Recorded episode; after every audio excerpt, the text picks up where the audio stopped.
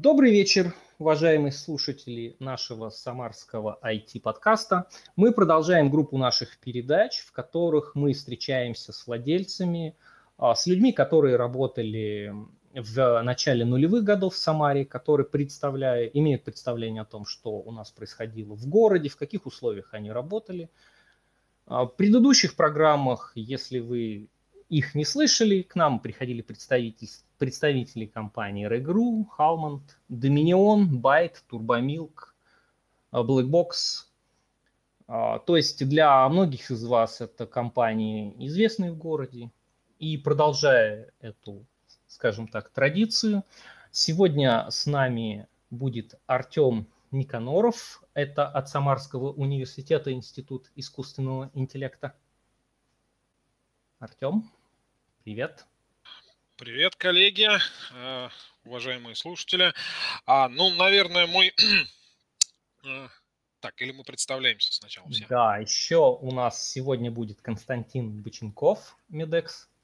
Привет, привет. И Юрий Юзифович, Меркури, компания Меркури. И руководитель подразделения сейчас в настоящее время Алибабы. Привет. Всем привет. А сегодня нашу программу начнет Артем. Он расскажет свой опыт. А для меня, когда я услышал его историю, она показалась очень интересной на самом деле и нетипичной, потому что у меня был некий, скажем так, шаблон а, потому что его история начинается с интеграции, прочим, 1С и переходит в искусственный интеллект – и э, компьютерное зрение. И, в, и это происходит в рамках Самары. И, честно скажу, меня эта история удивила. И вот сейчас он расскажет о том, как это произошло, как он дошел до жизни, скажем так, такой. Тебе слово. А, Алексей, спасибо. А, да, наверное, моя э, история не совсем типичная, если сравнить там, скажем, с э, моим давним другом и коллегой Валерой Студенниковым из Регру и остальными коллегами, которые вот, и Илья Петров, то мы тоже там давным-давно знакомы там еще со школы, которая из, коман- из компании Байт.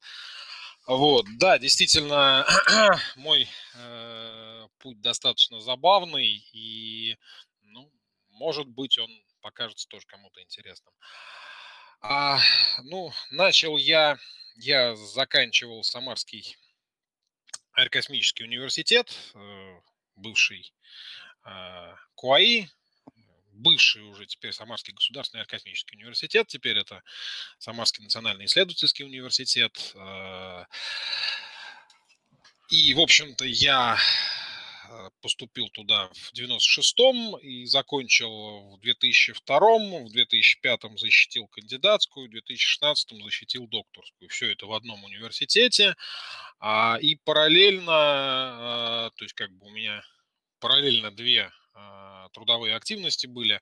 С одной стороны, это активность университетская, с другой стороны, это какая-то бизнес-активность, связанная с IT. Ну, понятно, что и факультет, факультет информатики. Вот. Но а, если прям начинать... Э, и, наверное, да, наверное, я могу сделать некую ретроспективу, а, так как начал я работать, наверное, года с 2000-го, я могу сделать некую ретроспективу от того, как все вообще в принципе в городе менялось, да, какие появлялись э, возможности и так далее. А, забавно было то, что вот, а, скажем, нас учили, если вспомнить, э, у нас даже не было C++, то есть у нас был Паскаль, у нас были какие-то численные методы, какие-то методы ООП и так далее. Ну, была достаточно интересная математика, вот. Но э, в то время, скажем так, на шестом факультете многое при, при, приходилось познавать самому. в общем-то, пытались, да, по-разному, как вот и Валера уже говорил, да, пытались там разные лабораторки там по численным методам писать там на Яве, на Delphi, на ассемблере там и так далее. Просто как-то вот так э, саморазвиваться. А дальше э, я пошел в аспирантуру, параллельно, э, ну, аспирантура тогда это было очень забавно. Нас было четверо на курсе, а, и вот э, на 5 мест. То есть тогда конкурса в аспирантуру не было, и шли а, только вот самые-самые такие идейные. Вот. Ну и прежде чем я углублюсь совсем в историю, наверное, давайте я э, скажу, чем это кончилось. Кончилось это тем, что сейчас я э, профессор в Самарском университете, возглавляю лабораторию в академическом институте, в Институте системы обработки изображений Академии наук. И э, вот сейчас мы создаем э, некую такую структуру, Институт искусственного интеллекта в рамках э, Самарского университета. Там очень много э, забавных активностей с обработкой изображений, и с машинным обучением, и с какими-то и медицина, и машиностроение, и вплоть до эстетического восприятия изображений, все это вот замешивается и получается очень интересно. И это вот, скажем так, а, сейчас для меня это основная, скажем так, э, работа, это научные как бы проекты чисто научные и э, коммерческие проекты, то есть в частности там мы, скажем, делали несколько проектов э, для компании Сбербанк, сейчас делаем проект для компании Huawei э, и так далее. Вот. Ну и, э, а начинал я в свое время, моя э, первая айтишная деятельность была это автоматизация 1С, а, мы с Валерой Студенниковым начинали в издательском доме Агни. А, потом Валера ушел в направлении веб-программирования и дальше, и так получилась компания Регру. Вот, тогда Валера был адептом Перла, вот, э, мы Perl тоже пробовали, вот, но а, наш основной бизнес был это а, автоматизация на 1С. То есть очень много забавных вещей. То есть до это была седьмая версия 1С, 7.7, даже 7.5 застали, даже, по-моему, шестерку застали. Вот, пытались автоматизировать производственные вещи и так далее. И а, а, то, что у нас то есть был параллельно как бы работа э, над диссертацией кандидатской, да, в университете и э, работа вот на таком продакшн поле с 1С. И э, на самом деле, то есть, э, как бы э, преподавание и аспирантура это было для души, а э, 1С это было, в общем, хлеб насущный. То есть я помню, в 2000-х годах мы кормились, там какие-то были там 100-200 долларов аспирантские, ну там какие-то там, а,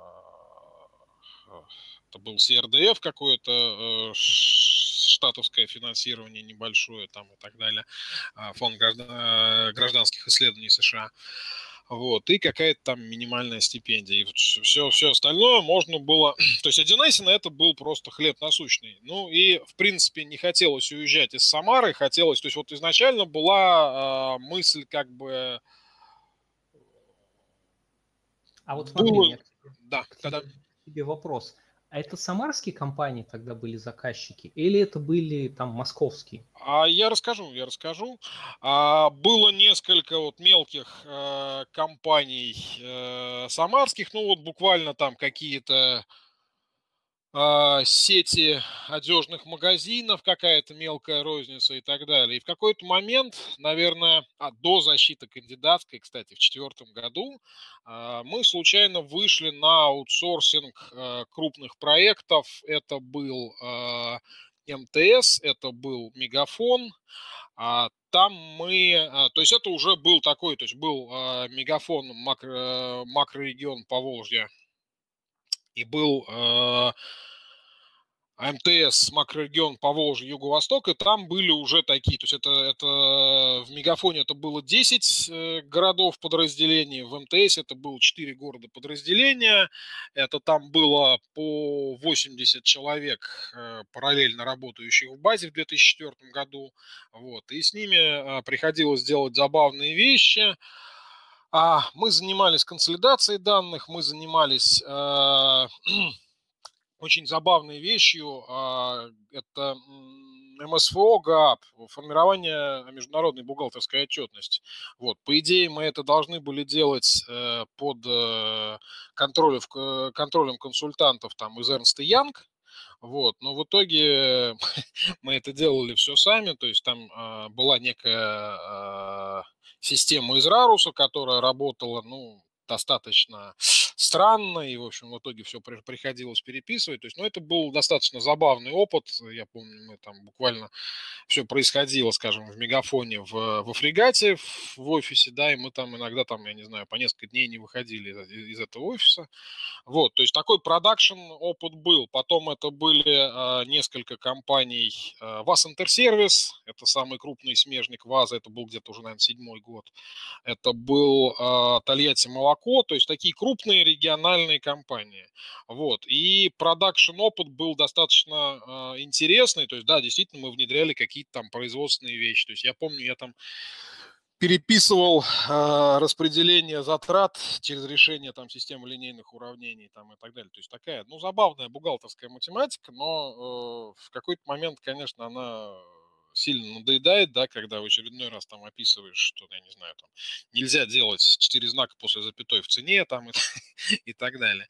Вот. А, но а, тогда, то есть тогда была мечта, то есть, э, ну, опять же, не хотелось уезжать из Самары, а, я не знаю, там, по принципу, где родился, там пригодился, да, а, и э, была мечта заниматься какими-то научными, то есть неужели можно зарабатывать э, деньги на научных проектах, да, то есть и даже хотя бы там э, программирование, программируя на C++, например, то есть параллельно мы какие-то делали там pet проекты на плюсах, вот, там даже, по-моему, что-то делали и на Лиспе, на чем только не делали. У нас была небольшая такая команда, то есть я условно был э, там ну, во главе некой там некого коллектива там из трех человек, четырех человек.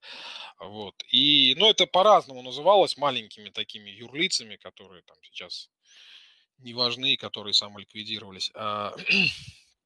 Вот. А, но все равно была мечта как-то к какому-то такому более, более интересному а, чему-то подойти. Тем более, как бы кандидатская там, она была про обработку цвета, про обработку цветных изображений, там, про модели печати и так далее. То есть пока вот тогда у нас а, это было очень интересное становление, да, то есть тогда у нас прикладных, да, то есть мы занимались обработкой изображений, да, а, вот э, в университете, это все вообще а, как бы школа Сойфера Виктора Саныча, академика, и этот как бы вот наш ну, скажем так, человек, которого я очень глубоко уважаю и перед чьей мудростью преклоняюсь, да, а, и а, как бы его коллектив был про оптику, это были ученые физики, оптики и так далее, они занимались чем-то близким к компьютерному зрению, да, но это было, это было не компьютерное зрение, это были какие-то оптические системы, достаточно абстрактные, достаточно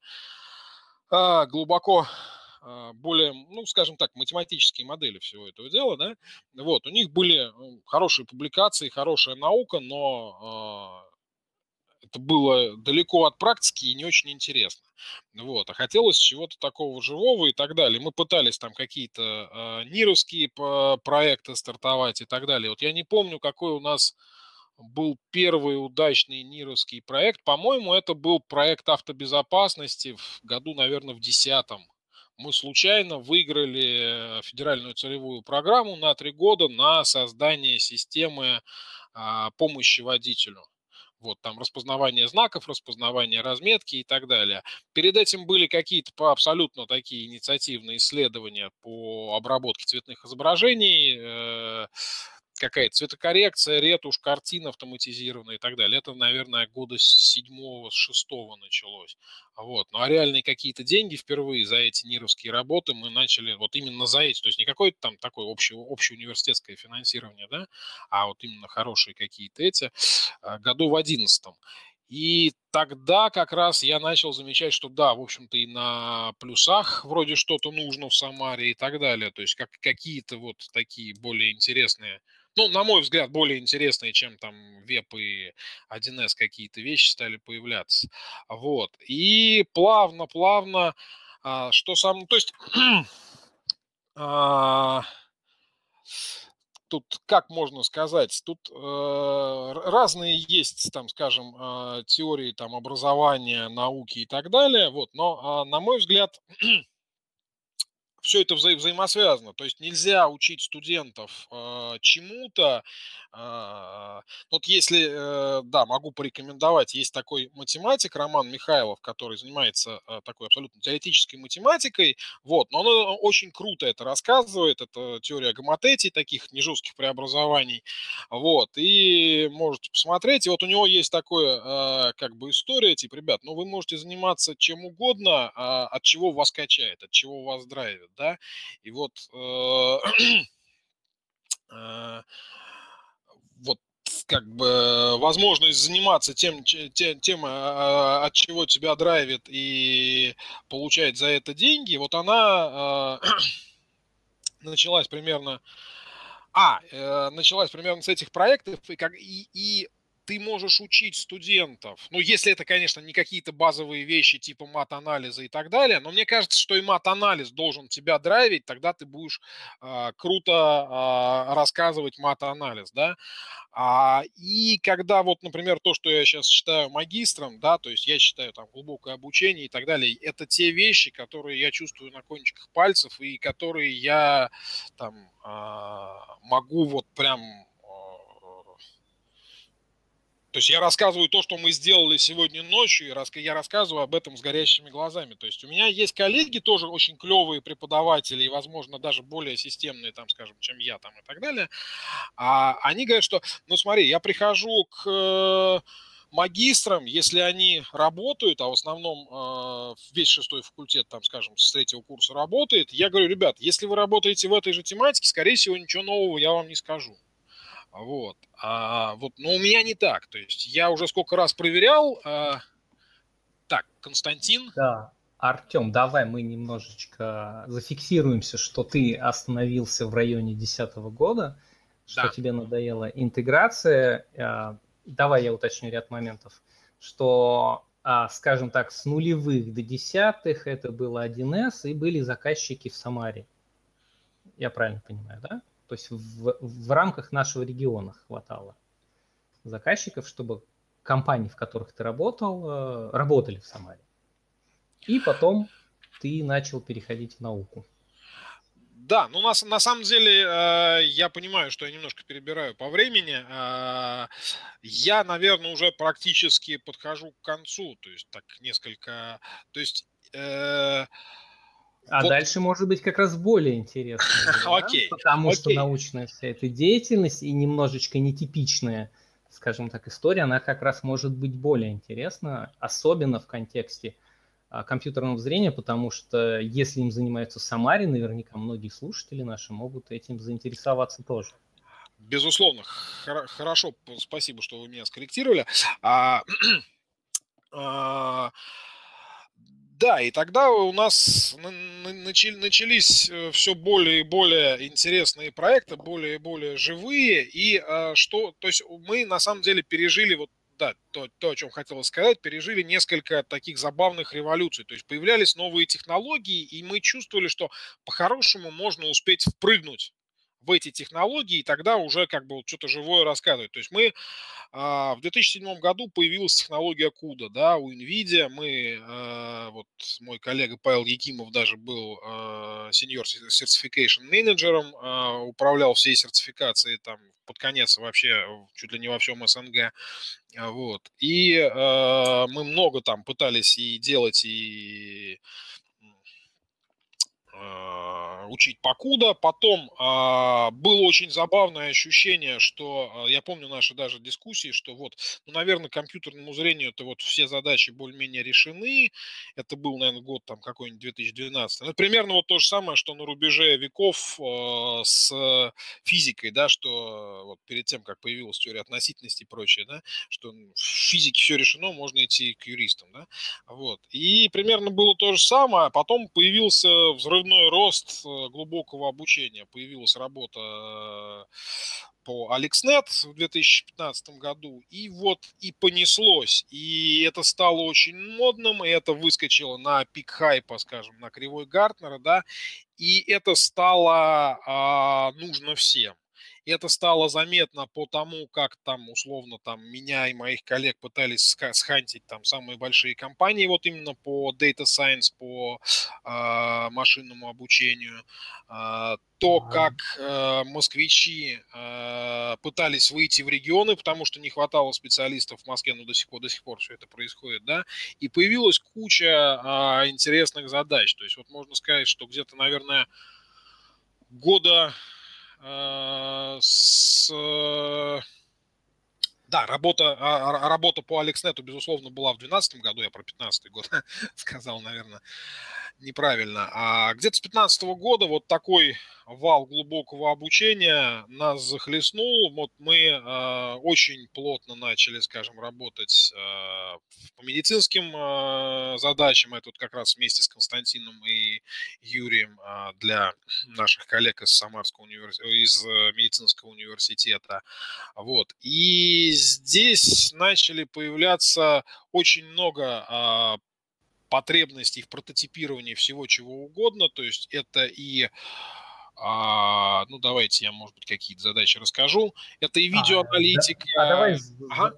затронем это немножечко чуть-чуть позже, когда окей, окей. присоединяться. Я, я вот просто опять же говорю, что мы зафиксировали вот при этом на этом моменте. И давай передадим слово Константину. Он расскажет как раз вот как он начинал, как он там пришел к этим десятым, скажем так, годам. И потом мы перейдем к Юрию и вернемся опять же к отрезку от десятых э, до наших дней, что происходило вокруг. И я так понимаю, что вы вместе начали какие-то делать проекты, и каждый из вас, я думаю, добавит, э, поскольку, видимо, это была какая-то интеграция не только в рамках Самары взаимодействия. Поэтому я предлагаю сейчас рассказать Константину о своем опыте начала карьеры, о нулевых и остановиться в районе там, десятых годов. А как пережился кризис, например, восьмого в том числе, мне было бы интересно у него уточнить. Константин? Так, меня зовут Константин Боченков, я сооснователь и директор компании Medex.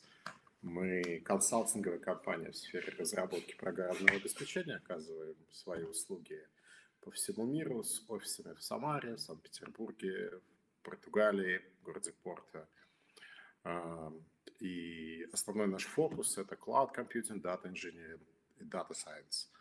А, среди наших клиентов в России такие компании, как МТС, за рубежом, пожалуй, самый крупный – это Akamai – это глобальный CDN-провайдер, и сегодня вместе с Akamai мы э, держим на кончиках пальцев, наверное, ну, треть мирового DNS-трафика.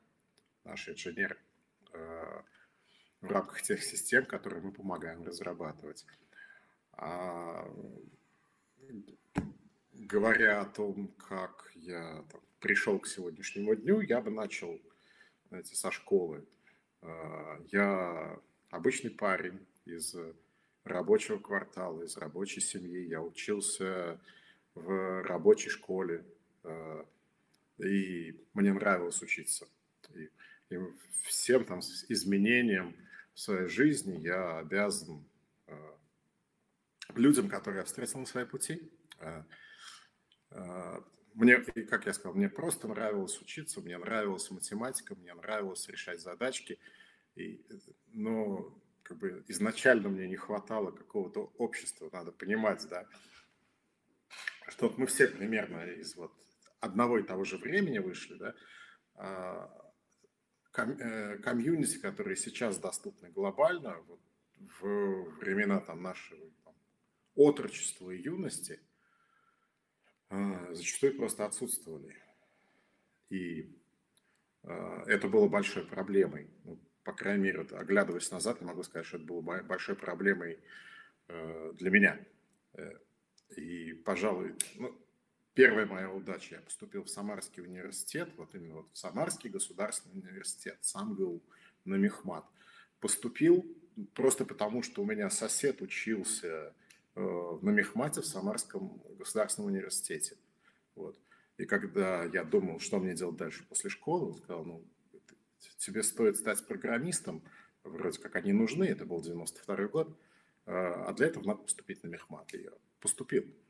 А, Мехмат в то время был интересный, э,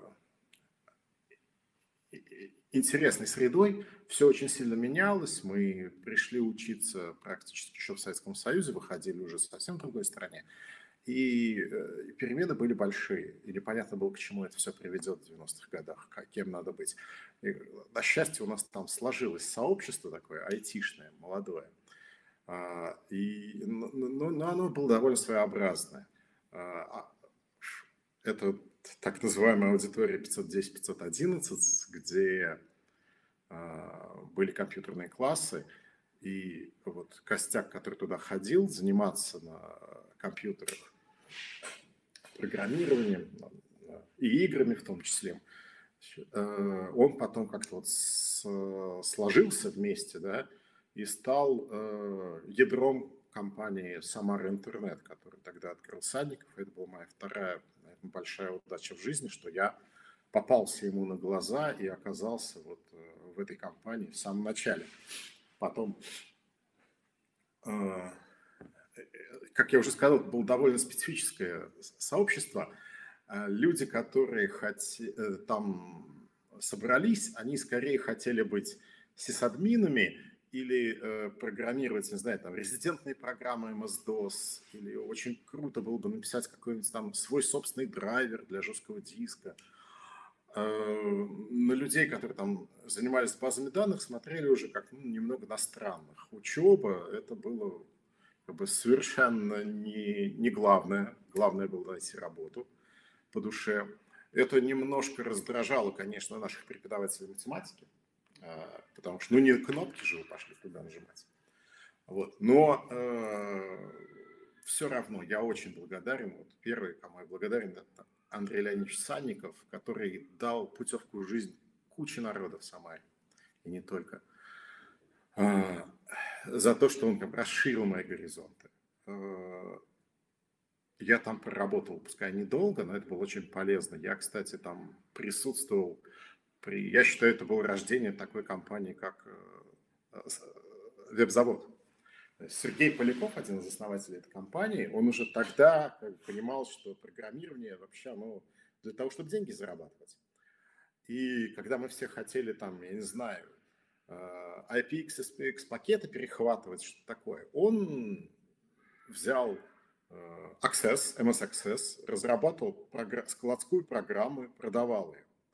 А, это нас не впечатлило, но как бы у него уже тогда был бизнес. И он, когда пришел в Самару интернет, увидел впервые вот эту самую сеть интернет, посмотрел, пропал на пару недель, а потом вернулся, э, сел к Санникову так вот на стол, это было нормально, э, и сказал, Андрей, я хочу делать веб-сайты, и я хочу их делать на Яве. Андрей сказал, ну отлично, давай делать. Вот. То есть так веб-завод зашел в веб. Потому что я помню да. веб-завод именно в виде веб-студии, и я помню момент, когда они, скажем так, переквалифицировались и из веба пропали. То есть, вот, а... то есть а. Это, в каком году тогда было? Это был 95-96 год. Это когда еще... А, веба, по сути, не было ведь еще, получается. Да не было ничего. Даже Самар интернет еще названия не было. Был центр интернет при Госуниверситете. Э, у которого было несколько модемов, 4, э, Zuxel, не, Motorola 1496, они стояли на полевой, и он раздавал через них интернет. И был там пара серверов под Linux. Я впервые увидел, что такое Linux. Именно там. Вот. А, окей. А, закончив учебу, да, я а, на последнем курсе уже искал себе работу, как большинство студентов, и тогда, и сейчас. Я помню времена, когда а, не работа искала хорошего студента, а студент искал работу, и когда программистам говорили нет. И опять же, через общих знакомых с Армар Интернет меня позвали работать э, в АДВК. Была такая пейджговая компания АДВК. Помыслить страшно, сколько это было лет назад.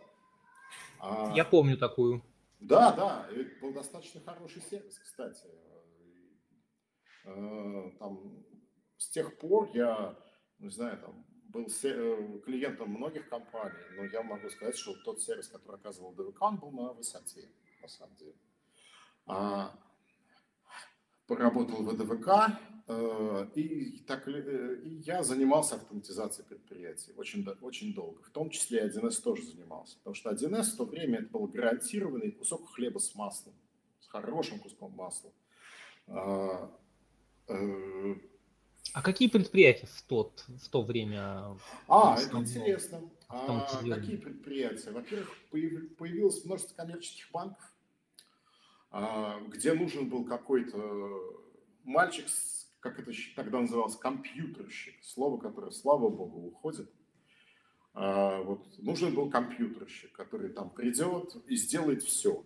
От написания программки на Fox Pro, заканчивая там поменять картридж. Вот это банк. И в банке эти люди тогда считались, ну, как сказать, сотрудники второго сорта. Первый сорт – это финансисты, экономисты, бухгалтера.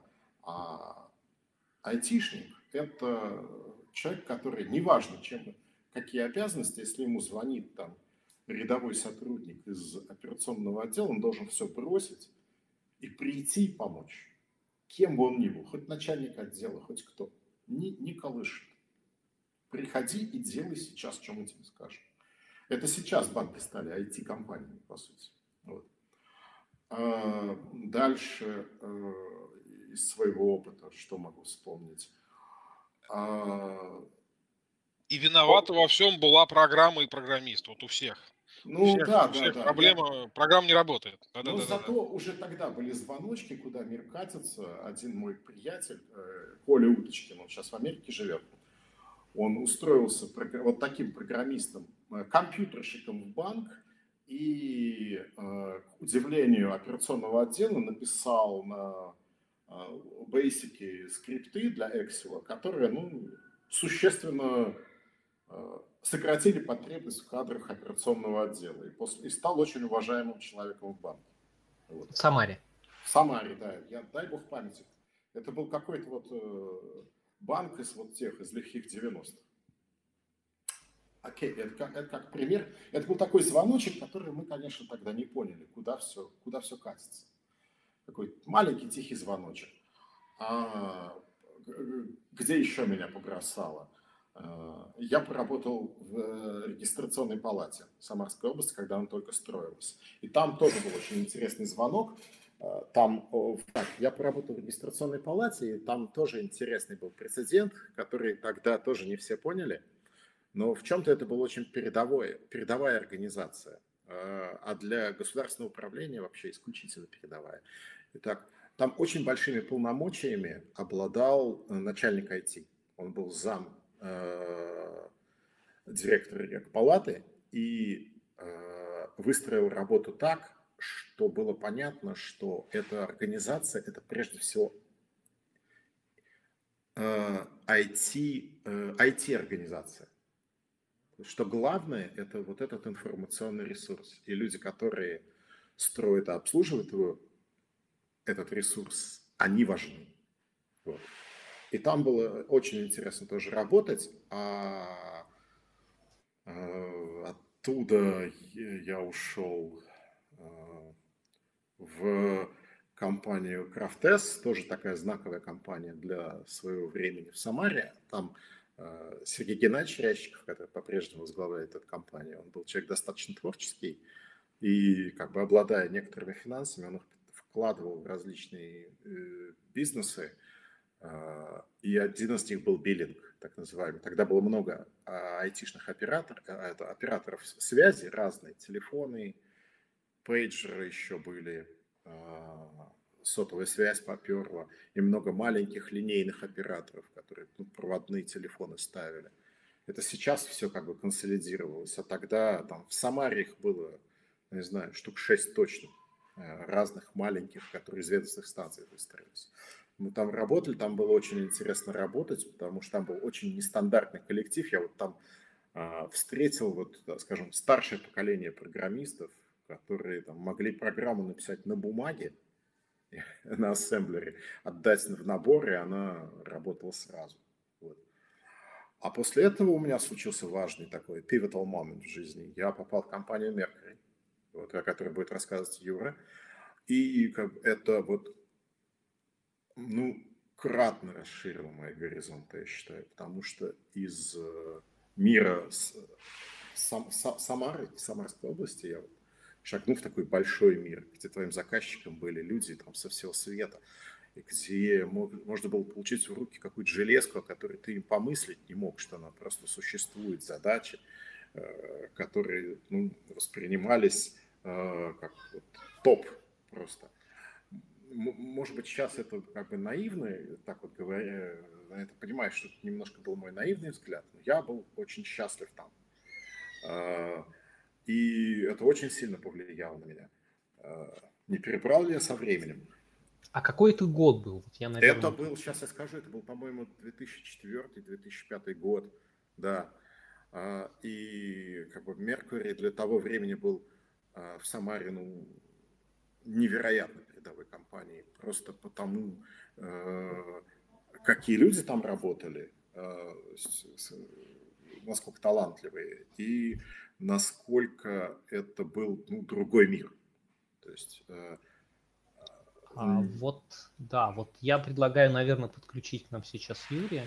Да, да, удачно. И он сейчас вот расскажет, как этот мир, в принципе, в Самаре смог появиться, потому что для меня 2004 год – это интернет, ну, не очень развитый, и люди мало понимают, что такое, в принципе, IT. Для них, да, айтишник – это вот такой никейщик, у которого зовешь, когда у тебя с рабочего стола удалили ярлык на Яндекс. Вот. И как же случилось так, что в Самаре была компания вот так широко смотрящая. Вот сейчас Юрий нам, наверное, расскажет и вспомнит, как это было тогда.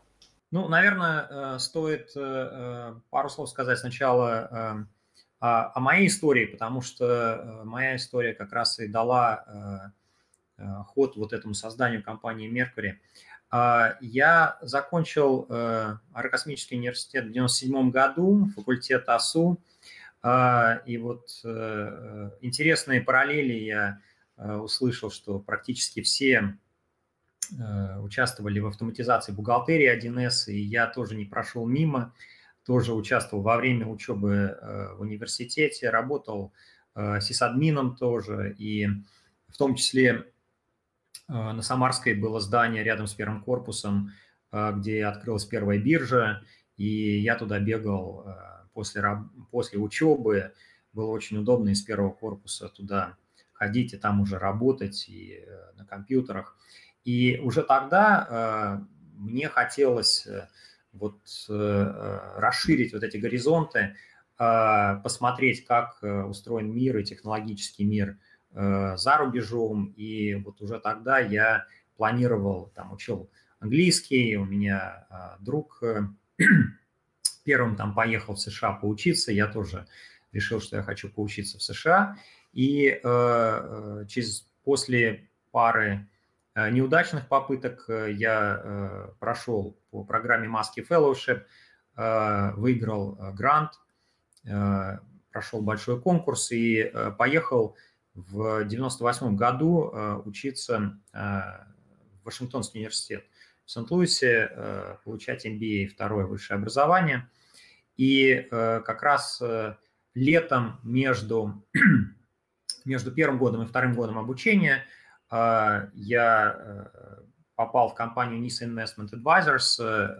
Это финансовая компания, которая управляла денежными средствами и была очень сильная там школа именно, как это называется за рубежом, quantitative finance, и э, я был интерном там э, летом, и вот пришла там идея как раз э, создать компанию э, международную мне, э, чтобы ребята были в Самаре, которых я там много знал, с ними учился, и, а чтобы заказчики были, соответственно, по всему миру, и э, вот эта идея, она была реализована немножко со второй попытки.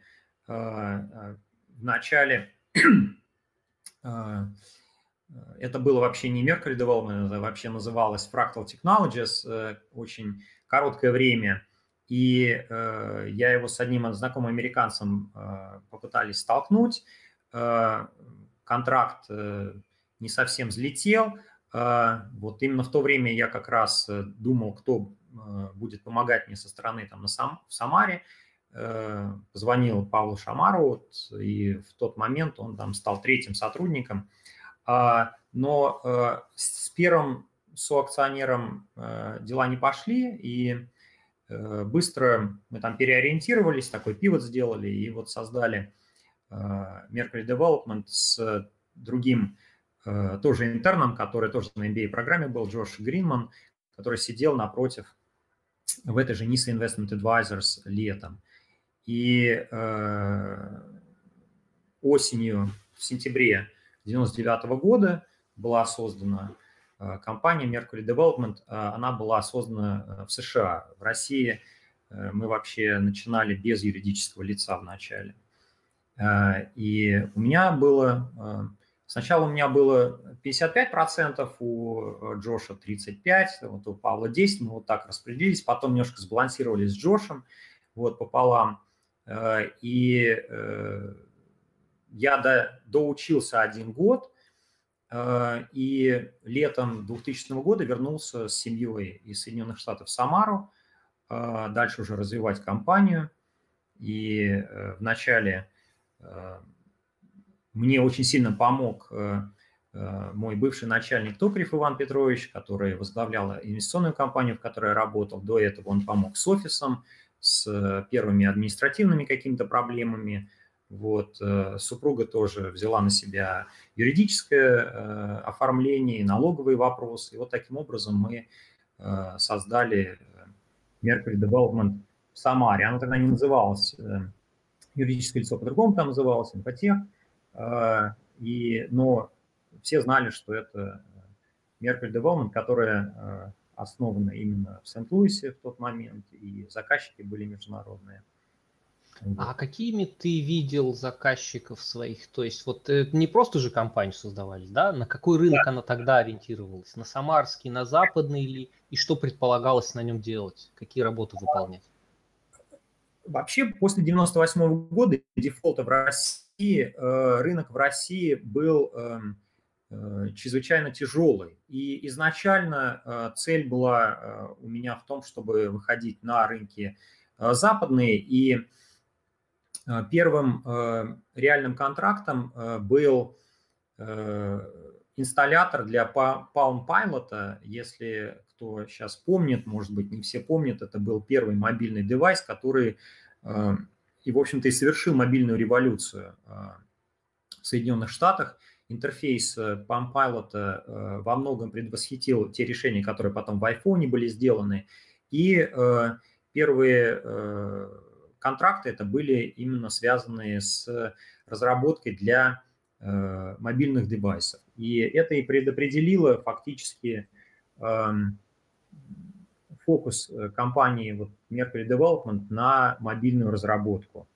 И потом это продолжилось э, э с iPhone, и получило уже дальше развитие в сторону вот, больше консалтинга мобильного, то есть мы помогали компаниям даже и в разработке их стратегий мобильных, а не только просто написание кода. Вот. А еще очень важный момент, э, что позволило вот, пережить, например, 2008 год, да, кризис, в том, что изначально, практически сразу после вот первых контрактов, у нас появился заказчик, который захотел сделать Э, блокировку э, нежелательных сайтов для детей, э, для маков. И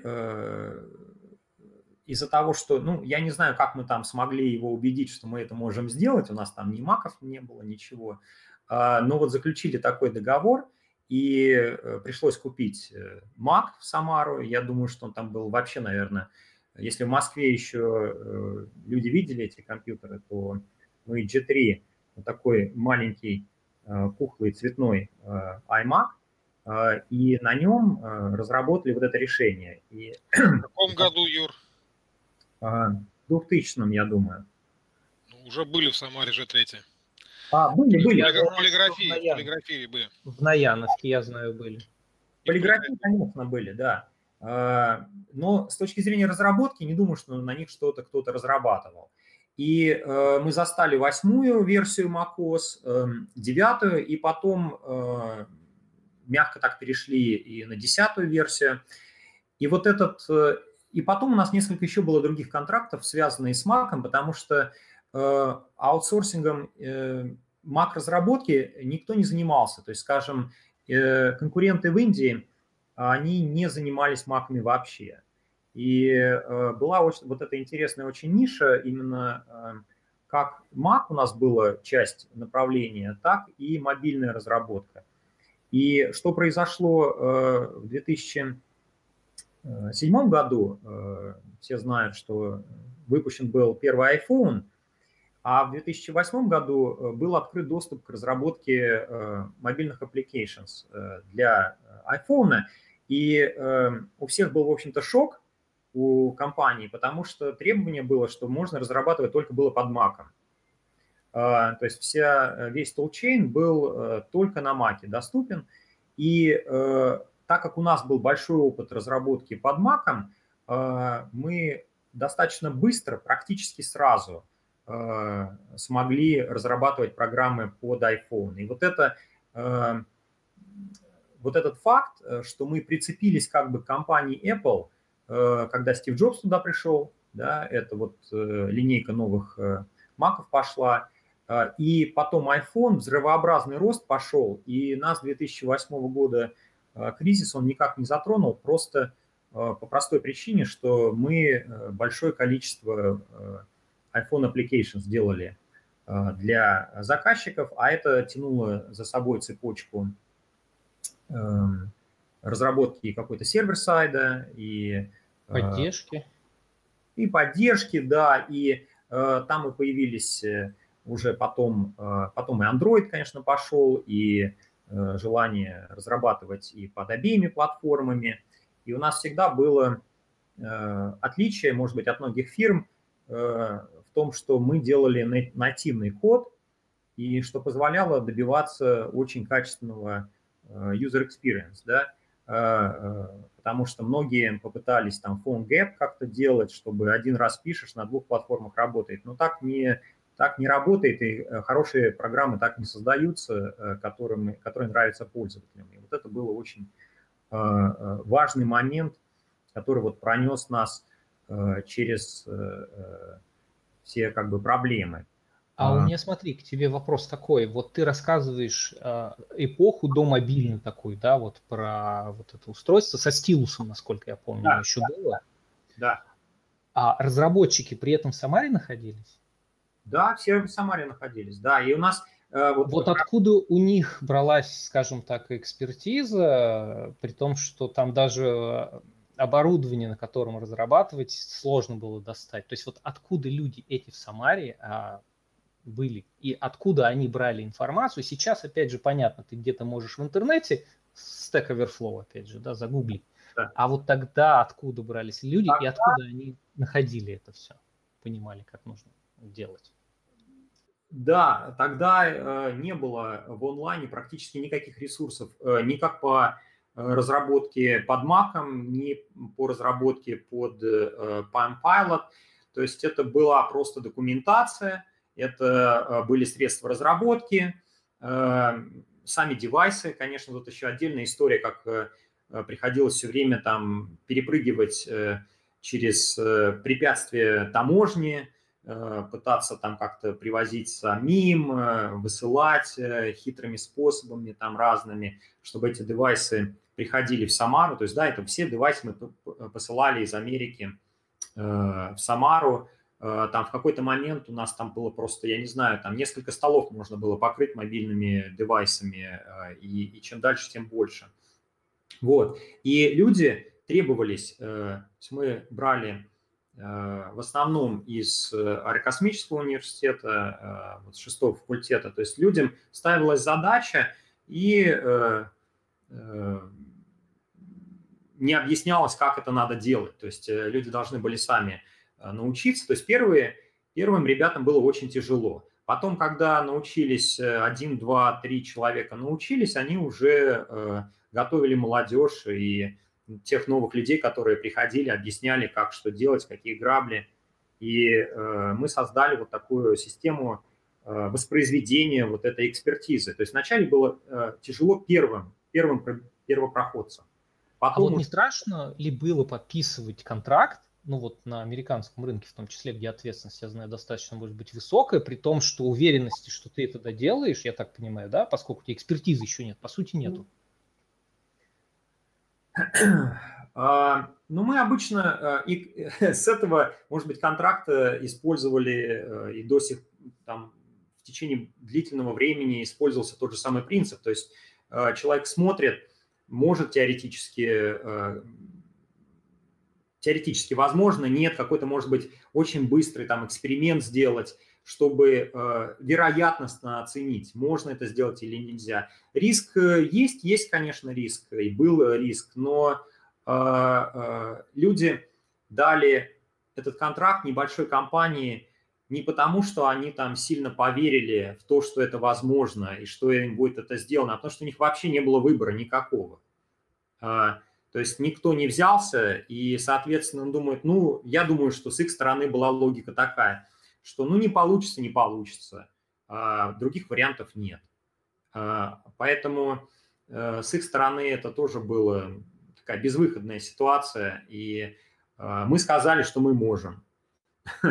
Если бы не сделали, э, я не знаю, подали бы в суд, не подали, но они умерли на самом деле в 2000 году, когда пузырь взорвался, они благополучно умерли, и э, дальше это никуда не пошло. Это было куплено какой-то другой компанией, это интеллектуальная собственность, и уже дальше она не пошла никуда но а, экспертиза, люди, компьютеры, все это осталось у нас и начало приносить э, как бы, доход другим нам э, и делать проекты для других компаний.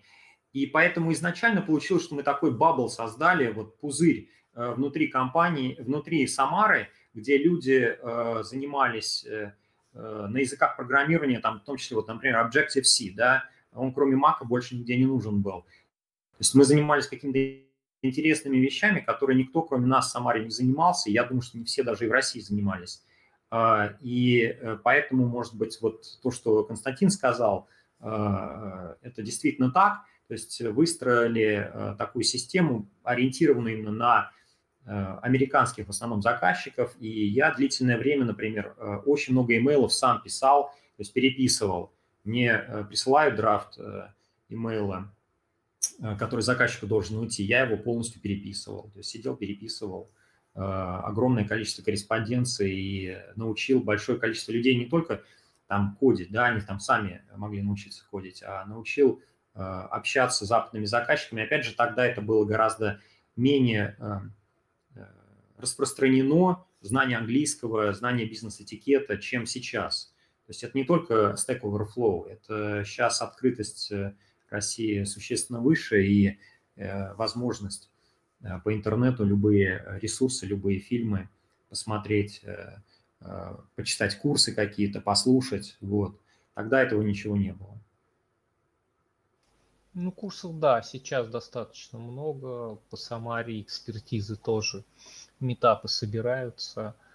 То есть, по сути, Mercury начинался с мобильной разработки, вот если так утрировать. Да, да, да. Вот, а, интересный случай, вот хотел бы а, один рассказать, и, может быть, он э, кому-то поможет э, э, из тех, кто свои, может быть, компании создает или руковод, или пытается руководить коллективами. А, у нас был Э, задача была, где нужно было баркод э, находить на отсканированном листе. И э, давно это достаточно было, то есть каких-то вот таких тулзов, которые быстро использовать не было возможности.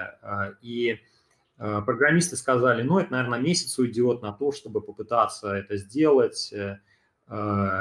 и непонятно, получится или не получится. И настолько была тупиковая ситуация, а клиенту надо, и что вот я и Павел собрались и за ночь сделали такое в режиме хакатона распознавание баркода на странице, э, где он там нашел, находил э, его месторасположение, а я уже, зная его месторасположение, э, считывал информацию с него. Код написал сначала на MATLAB, потом на C++. И качество было выше, чем у человека. И мораль как бы этой истории в том, что инженеры очень сильно удивились, что вот два руководителя взяли, что-то написали за ночь. Но управляемость коллектива, например, сильно возросла. И я э, применил этот же метод, э, когда в номинуме уже в США мне нужно было э, получить э, слаженно работающую команду тех людей, которые мне дали подчинение. И пока я там одну оптимизационную задачу сам не решил лично, сложную, э, программисты там американские, они не особенно воспринимали э, руководство. И вот после этого мы как раз и начали там совершенно в другом ключе работать. Ну, на одном языке, потому что, да, да типа здесь, да. что там этот управленец, что он понимает в сложности этого кода, здесь же неделю работает. Да, да, да, да, да. А тут оказывается, что это можно за ночь делать. На самом деле это очень интересный кейс и полезный, потому что, например, я какую проблему вокруг вижу в разработке, что люди, когда не видят какие-то ориентиры для себя, ну то есть э, им не, не на кого посмотреть, то они не понимают, хорошо ли они что-то делают, или плохо, или можно ли сделать а, что-то лучше. Ну, потому что просто нету шкалы, относительно которой они себя могут выстроить. И мне вот этот кейс, который ты сейчас привел, а, очень нравится. Я призываю всех наших слушателей стараться осматриваться вокруг, там искать а, каких-то более опытных людей или менее опытных, с ними что-то обсуждать, чтобы у вас складывалось представление о том, что вы можете делать и чему вы можете у других научиться. И вот это, мне кажется, прям, прям вот а, очень интересная, офигительная история. А вот я видел, что Артем хочет еще добавить по поводу обучения и доков в интернете.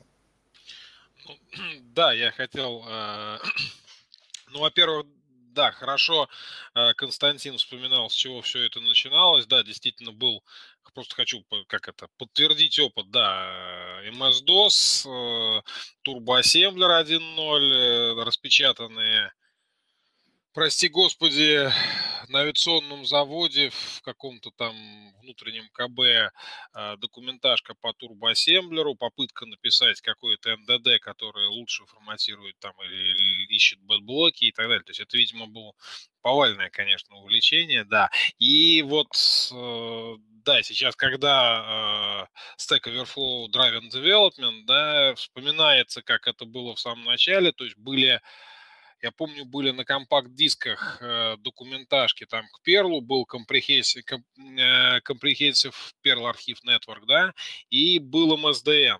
Вот MSDN, э, несколько дисков, которые там или как-то где-то добывались, по-моему, изначально вообще там какие-то пиратки покупались на книжном рынке и так далее. То есть это информация. Да, да, да, да, да. Артем, это ты вспоминаешь уже тучные времена какой МСДН. Э, надо было купить где-то какую-то книжку или распечатать распечатку и хранить ее, потому что никто тебе второй раз ничего распечатать уже не даст. Да-да-да, у меня... А самое, самое главное было найти, так сказать, старшего товарища, к которому можно прийти было. Да, у меня до сих пор рынке. дома лежат распечатки э, вот с матричного принтера Turboassembler 1.0, да, да, да. И также в тетрадочке записанный код, который потом на 286 набираешь у товарища, там работает, не работает, да, да, да. Все, да, все так, все так. То есть сложно, в общем, было, понятно, что документации нету, опыта нету, товарищей, с которыми можно было посоветоваться, нету. А сейчас точно могу сказать, что с этим, да, сильно проще. В интернете много чего можно найти. И у меня вопрос к Юрию, а, потому что Ну, вопрос следующий. Для меня Mercury это в том числе представленная компания и в вебе, там пишущие на ноде. А, может, ты, ты немножечко скажешь, расскажешь, чем сейчас, там, допустим, компания занимается, потому что я так понимаю, не только мобильной, вот чисто разработкой. Для меня это все-таки компания, которая занимается широким, широкой разработкой в широком понимании этого на многих платформах. А, э, ну, э, я здесь пару слов сначала скажу, что, э, во-первых, э, вот эта широта, она э, возникла, наверное, как результат Э, нескольких факторов. Э, первое, клиентура, э, в основном это были стартапы и среднего размера компании. То есть у нас, например, не получилось эм, выйти вот именно на классический корпоративный рынок на Западе. То есть среднего размера и стартапы компании, им обычно нужно много всего разного – и, соответственно, постоянно возникали вот такие вопросы. Ну, хорошо, вы сделали мобильное приложение, э, давайте нам сделайте интерактивный там бэкэнд какой-то. Или вот как раз, э, чтобы можно там API э, коннектиться к нему, что-то делать. Вот эти вопросы, они, можно на них было ответить, нет, мы не можем, а можно было, да, можем, и изучить и сделать. И вот, наверное, вот этот подход, что мы брались, может быть, э, за вещи, которые больше, чем э, мы умели, он и позволил расширить эту компанию на несколько разных направлений. Сейчас я, наверное, много не скажу по поводу того, что делает компания, потому что в 2012 году я в результате такого корпоративного Э, конфликта акционеров э, вышел из Mercury Development эм, и э, присоединился, во-первых, сначала к ЕПАМу, потом вот переехал уже на постоянное место жительства в США и в конце концов попал, не попал, создал подразделение в Алибабе два года назад, и вот сейчас возглавляю эм, инновационное подразделение по кибербезопасности в Алибабе, где э, мы создаем э, фактически будущее для защиты э, в облаке с помощью искусственного интеллекта. А я, вот мы перешли уже в наши дни. Я предлагаю немножечко каждому из наших сегодня гостей и участников рассказать очень кратенько, чем они сейчас занимаются, и в чем вы видите развитие отрасли там, где вы находитесь. То есть, допустим, если Юрий сейчас находится в США, то, вероятно, ему будет а, более релевантно рассказать, а, что сейчас происходит в США, особенно в контексте коронавируса, потому что вот по моим наблюдениям схема а, работы, она меняется, и меняется отношение у людей в голове. Это, ну, я больше упомянул удаленку. Насколько она, допустим, влияет на а, рынок, мне вот интересно, Самарский, возможность людям, сидящим в Самаре, работать на другие компании, в том числе США, и насколько, допустим, западным компаниям интересно просто и есть ли у них желание искать за пределами а, своей локации людей снаружи по миру? А, э, давай тогда я на этот вопрос отвечу. А, а, действительно, очень интересное, в интересное время мы живем. А, происходит а, такая насильственная цифровизация всего мира. То есть если до недавнего времени э, быстрая цифровизация, она шла, скажем, в Китае в основном, э, в США и в Европе. Э, люди, привыкшие жить по старинке, они продолжали там, до сих пор там в США пользуются некоторые люди чеками, да, выписывают их от руки, чтобы заплатить, даже в магазинах. Поэтому сейчас вот, вот эта пандемия заставила всех людей Э, фактически приспосабливаться к этому новому миру. Э, и компании, э, те, которые предлагают какие-то продукты или услуги, которые востребованы во время вот таких работы удаленной, они сейчас переживают просто колоссальный рост. Это из крупных это Amazon, это Alibaba, из более мелких это Zoom, например, да, который вырос в десятки, в сотни раз. И это относится не только к технологиям, но да, и это относится и к людям. Но здесь все-таки два процесса, на мой взгляд, идут, которые один позитивный, один негативный. То есть, с одной стороны, э, проще работать с людьми, которые находятся где угодно. Это плюс, то есть это позволяет э, увеличивать возможности э, самарского IT, скажем. А с другой стороны, я наблюдаю тренд, когда люди, людям очень тяжело устанавливать новые доверительные связи. То есть если раньше можно было встретиться, пойти в бар, выпить пиво, а, посидеть, поговорить э, и дальше работать удаленно. То сейчас э, нужно научиться устанавливать эти доверительные отношения удаленно, и это крайне тяжело. Поэтому я думаю, что те, у кого уже есть эти связи, они э, только начнут расширяться, да, улучшаться, и э, больше можно работы делать удаленно. У кого, кто только сейчас задумался о, о выходе на этот рынок, могут возникнуть именно проблемы э, доверия. То есть вот такой мой ответ. А не приведет ли цифровизация к тому, что, скажем так, нехватка людей а, сгладит этот момент? Ну, то есть, условно, доверием нам какое-то сильно не нужно. Если ты умеешь копать и махать лопатой, вот тебе лопата, копай и махай. А доверие в любом случае нужно. Э, работа, например, с данными сейчас э, очень важна, и ну, вряд ли будут случайным людям давать доступ э, к корпоративным системам, где какие-то данные идут реальные, без высокого уровня доверия, и просто так лопату не дадут. То есть здесь вот эта цифровизация, где основным объектом этой цифровизации являются данные – и приватные данные зачастую, барьер, наверное, повышается, чем тогда, когда мы, например, делали проекты для мобильных, э, мобильные приложения. То есть мобильное приложение, когда компания делает, никакими данными она не работает, она передается клиенту и уже э, функционирует сама по себе без IT-компании. Э, то, то с данными, например, более сложно. И здесь уже важна микросервисы как вариант. Я а... просто встречал кейсы, в которых вот как раз именно тема безопасности поднималась и вопрос отдачи на аутсорс проектов крупных. И там рассматривали вариант, что мы какую-то часть системы выделим микросервисы, отдадим ее аутсорсерам.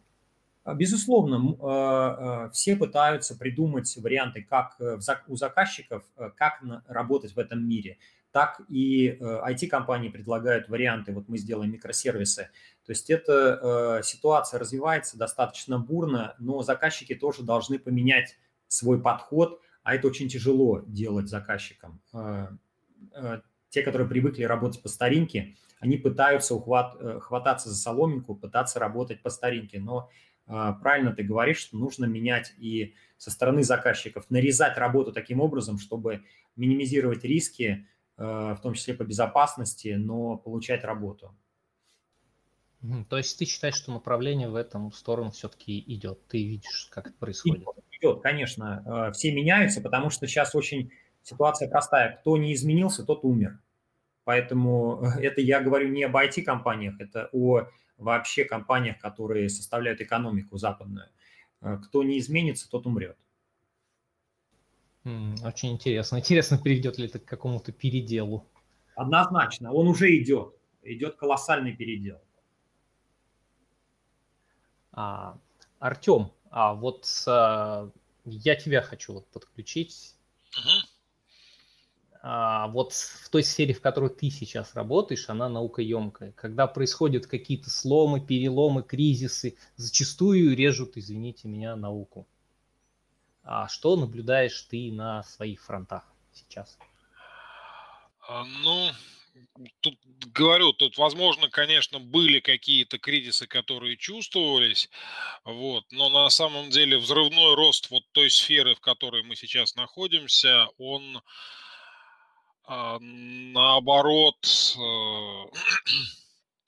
перекрывает все негативные эффекты от кризиса, то есть, условно, там даже вот в ту самую пандемию мы просто не вставая, то есть, я не знаю, у меня было там по 6 часов переговоров по Zoom в день, и мы заключили там несколько контрактов.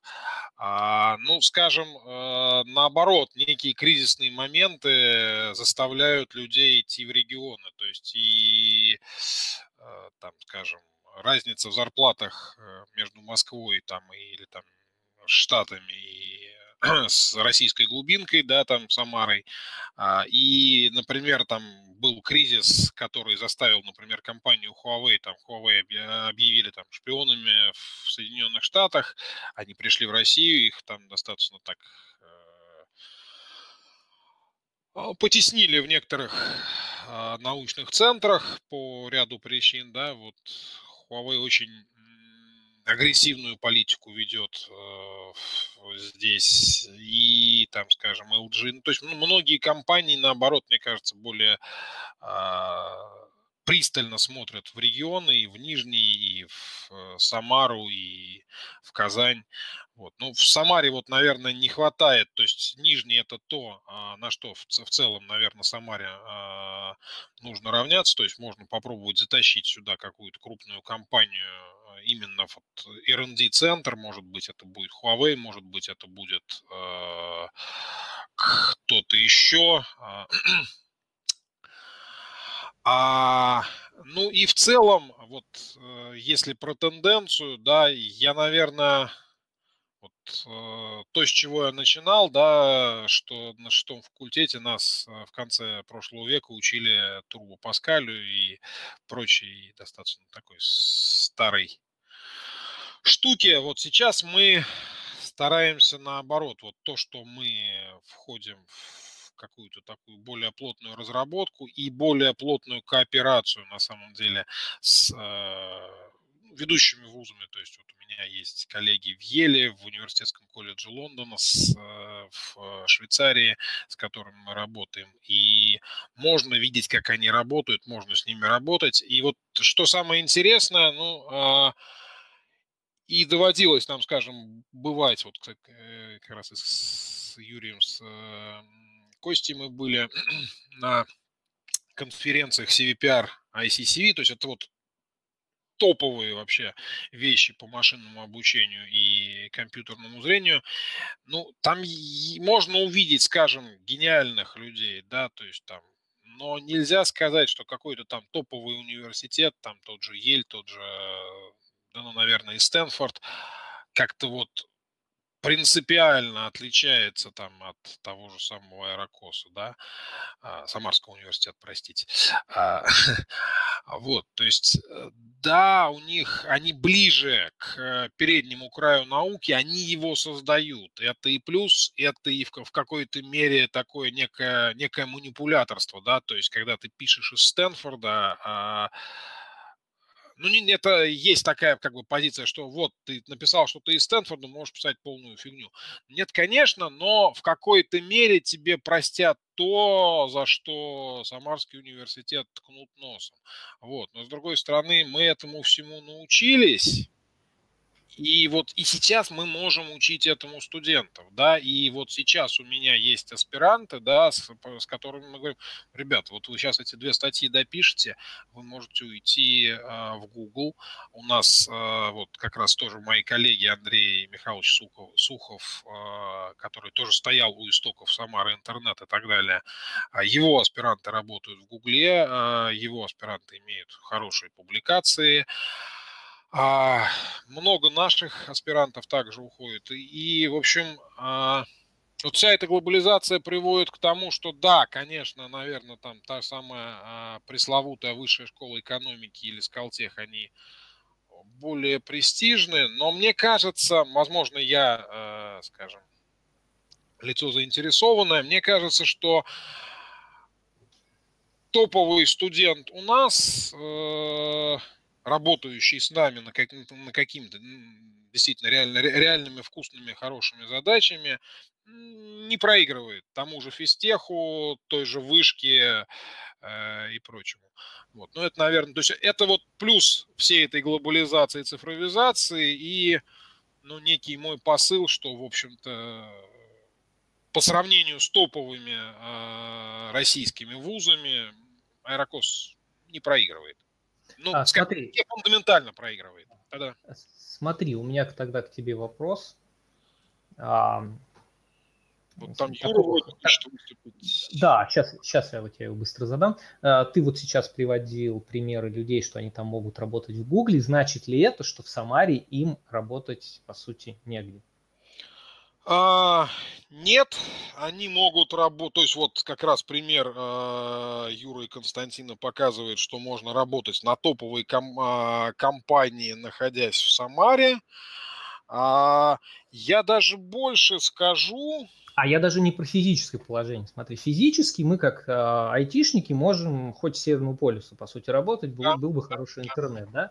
А я вот именно говорю рынок, который тебе позволяет работать на той, в той локации, в которой ты физически находишься.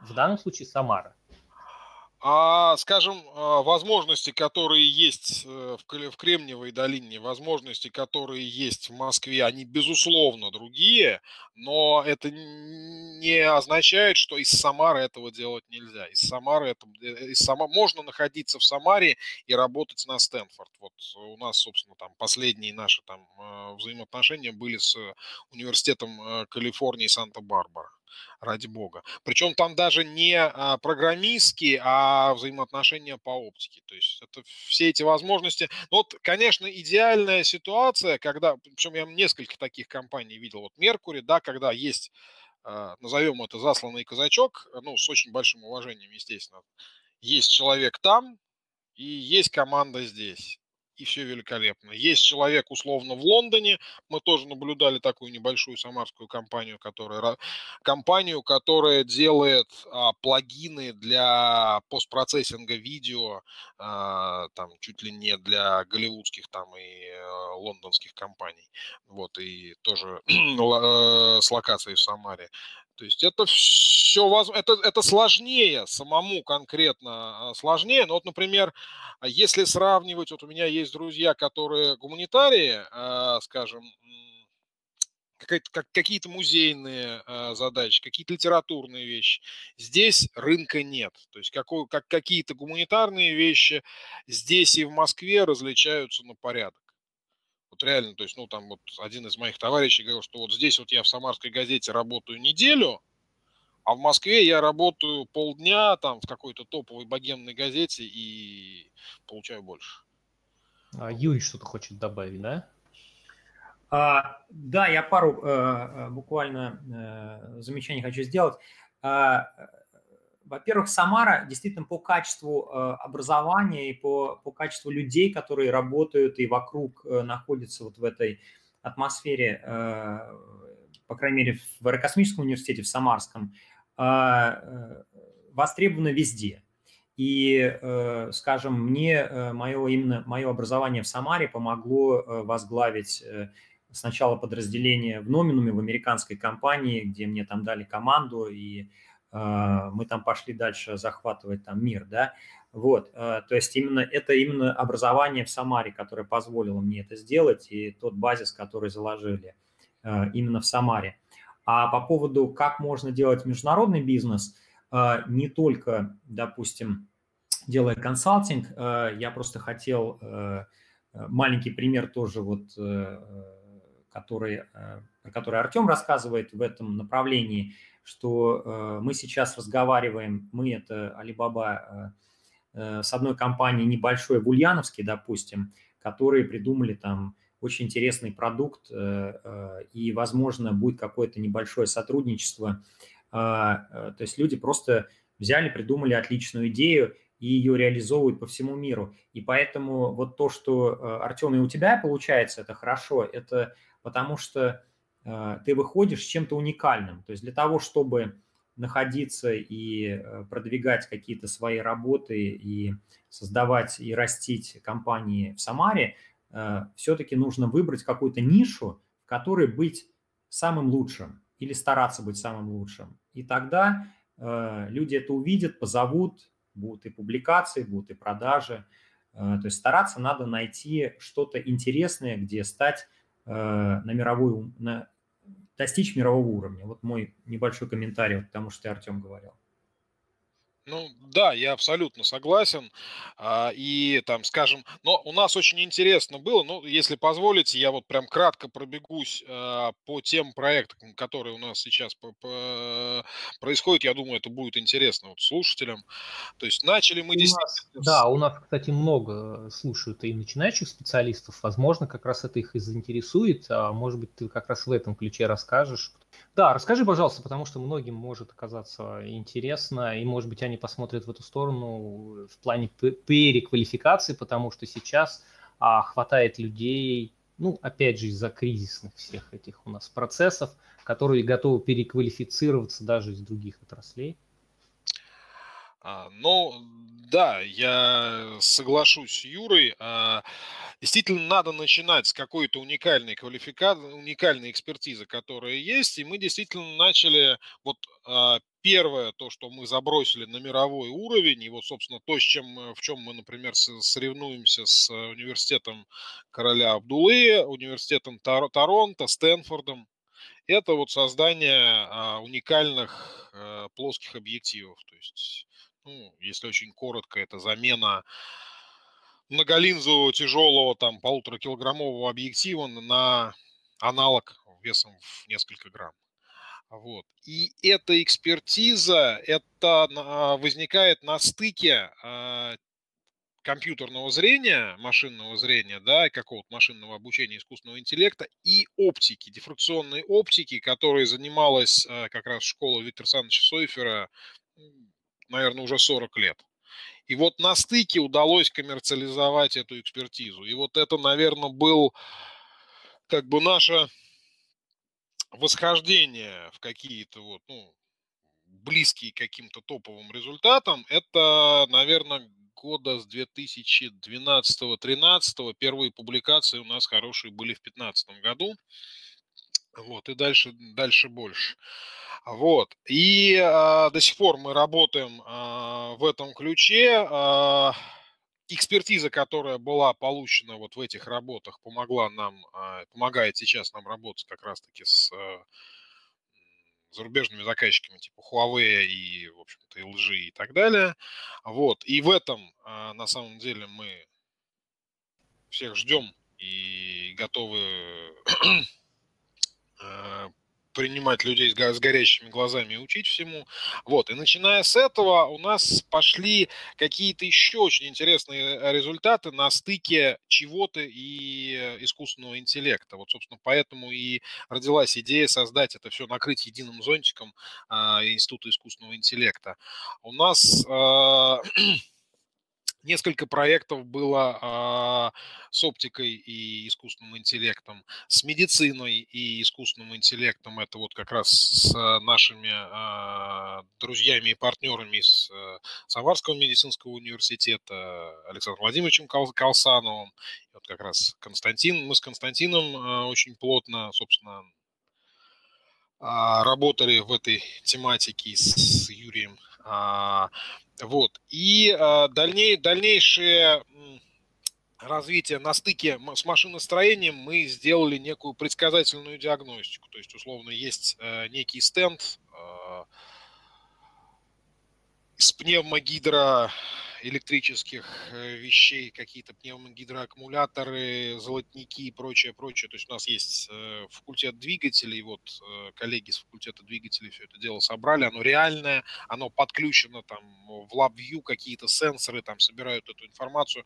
Мы специально не вдаемся, как эта информация собирается, и все это приходит на Jetson Nano, маленький вычислитель за 10 тысяч рублей от NVIDIA, да, и на этом срабатывают наши модельки. То есть можно, например, там чуть спустить гидроаккумулятор, э, сработает предупреждение, что неисправность гидроаккумулятора, там сработает не, неисправность золотника, мы, мы увидим неисправность золотника и так далее.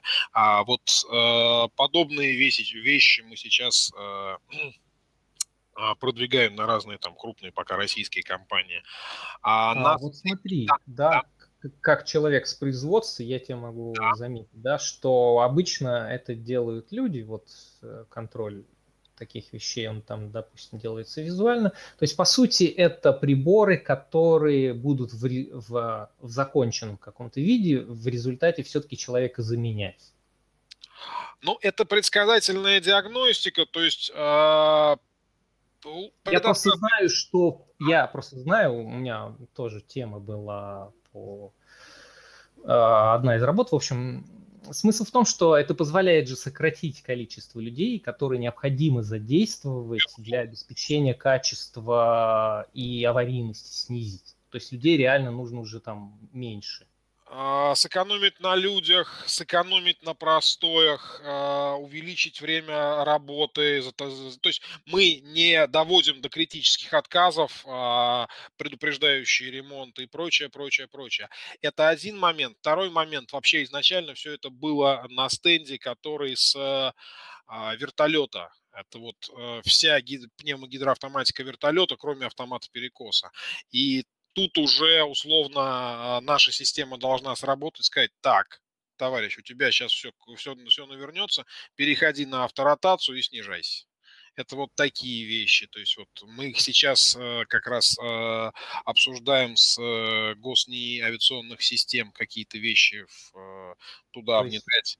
Никакого спадка вот в этой сфере ты не замечаешь, и по прогнозу, видимо, его не будет, да? То есть не сокращение это вот как раз э, цифровая трансформация индустрии 4.0, а, индустриальный интернет вещей.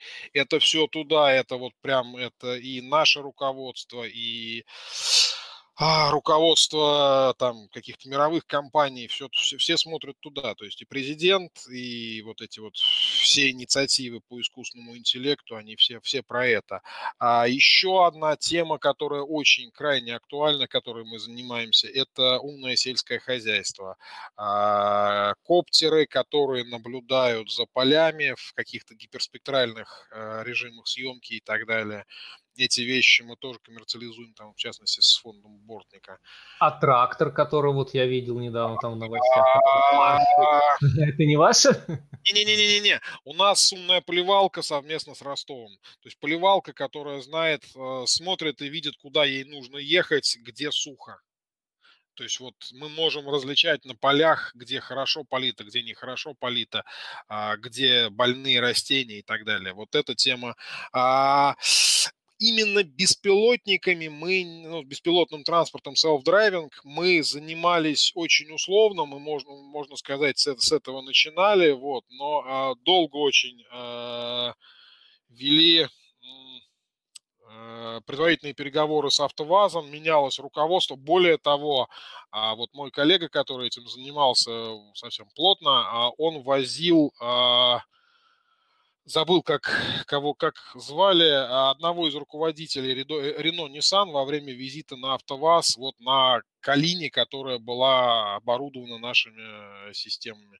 Это было, наверное, году в 14 Вот, то есть там тоже было, но вот именно по, self, по, по self-driving сейчас этим занимаются все, и мы немножко в тираже по, именно по этому направлению. Ну, это здорово, что у нас в России и вот в такие непростые времена все-таки это не загибается. И я считаю, что это очень полезная история, которая демонстрирует нам, что ну, не все так плохо, и у нас есть задел и перспективы на то, чтобы развивать именно цифровую какую-то экономику. А я вот, наверное, сейчас подключу Константина. А, вот он расскажет, может быть, чем сейчас а, он занимается, поскольку мы все-таки уже ближе к окончанию программы приближаемся. И, может быть, выскажет, как в той сфере, в которой сейчас он работает, какие процессы происходят, какие вектора он видит. Окей. Okay. Uh... Ну вот мы, мы сейчас идем в кризис или нет? Или все хорошо? Mm это мы идем в новый дивный мир. Э, Какой он будет? Какой он будет? А, он будет э, более контролируемый, а, он будет более цифровой, он будет э, более, более разделенный все-таки этот, этот мир. А разделенный на что? Государствами. Вот это глобальная вольница, которую из себя представлял интернет, когда он только появился, она последовательно э, корпорациями, правительствами э, берется под контроль во всем мире. Во всем мире. Посмотрите последнюю историю с ТикТоком в США. Просто сказали, отдайте американский сегмент Америки, и все.